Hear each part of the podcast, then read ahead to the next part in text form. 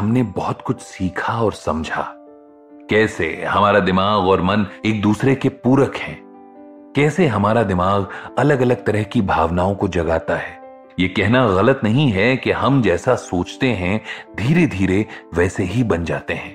कई बार हमारी नकारात्मकता ही हमारे दुखों का कारण बन जाती है, क्योंकि हालात तो कभी एक जैसे नहीं रहते। इसलिए उन पर हमारी तकलीफों का आरोप लगाना ठीक बात नहीं है। अपने दिमाग के हर हिस्से को समझने के बाद हम ये कह सकते हैं कि जो है हमारे अंदर ही है। बाहर किसी चीज़ में इतनी हिम्मत नहीं कि आपके इरादों और सोच को प्रभावित कर सके। बस PNS SNS amygdala ACC hippocampus hypothalamus और थैलेमस को अपना काम संतुलित तरीके से करने दें। देखिए कभी कभी नाराज़ होना, दुखी होना, अचानक से खुश हो जाना, ये सब स्वाभाविक है। पर किसी भी भाव को अपना स्वभाव बना लेना और हमेशा उसी तरह से रहना, ये सही नहीं है। ना आपके लिए और ना ही दूसरों के लिए। अगर आपके मन में सब कुछ अपने लिए ही होता है तो इस भाव को एक नए विचार से बदलने की कोशिश करें।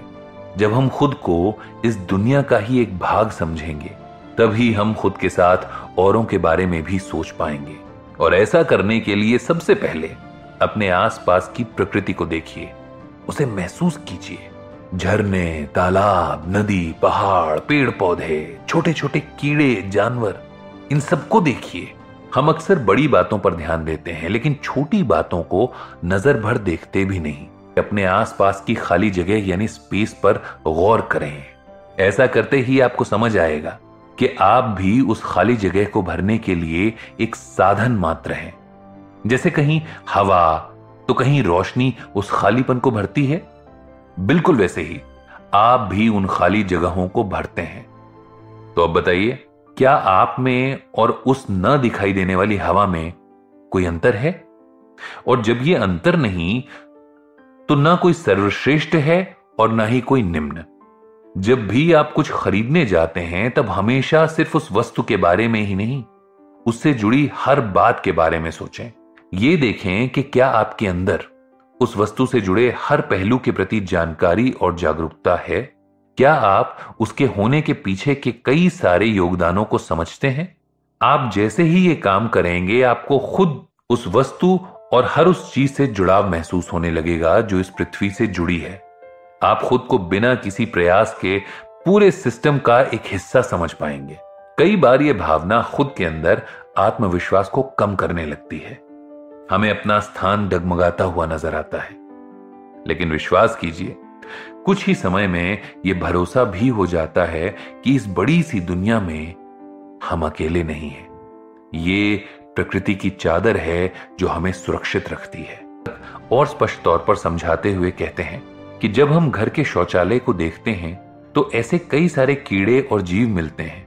पर ना तो कभी हमारा उन पर ध्यान जाता है, और अगर कभी गलती से चला भी गया तो हम उन्हें पल भर में ही खत्म कर देते हैं।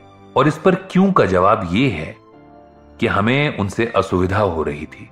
पर अगर आप भी उन जीवों की तरह ही इस बड़ी सी पृथ्वी का एक हिस्सा हैं तो क्या आपके साथ भी यही बर्ताव होना चाहिए कि कोई भी आपको अपनी सुविधा अनुसार खत्म कर दे, कुचल कर आगे बढ़ जाए?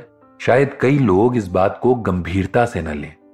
लेकिन सच मानिए घर पे पाए जाने वाले चूहे, चीटियाँ, पक्षी हर प्राणी को जीने का अधिकार है। और कोई भी आपकी सुविधाओं का ध्यान रखने के लिए नहीं आया है। हम जितनी जल्दी इस बात को मान लेंगे, उतना ही हमारे लिए अपने अंदर प्रेम, सद्भावना और करुणा को लाना आसान हो जाएगा। एक बात और भी है, हम सबके फ़ायदे की। वो ये कि अगर हम दूसरे प्राणियों की तरह ही खुद को भी समझेंगे तो उनके साथ साथ खुद के लिए भी दया प्रेम और करुणा का भाव महसूस करने लगेंगे। अब देखिए, जब बात फ़ायदे की हो तो कोशिश करने में कोई बुराई नहीं है। हम उम्मीद करते हैं कि आप अपने स्वभाव और चरित्र पर काम करेंगे और खुद को एक सशक्त, लेकिन भावनात्मक व्यक्ति बनाने का प्रयास जारी रखेंगे। और इस तरह चर्चा समाप्त होती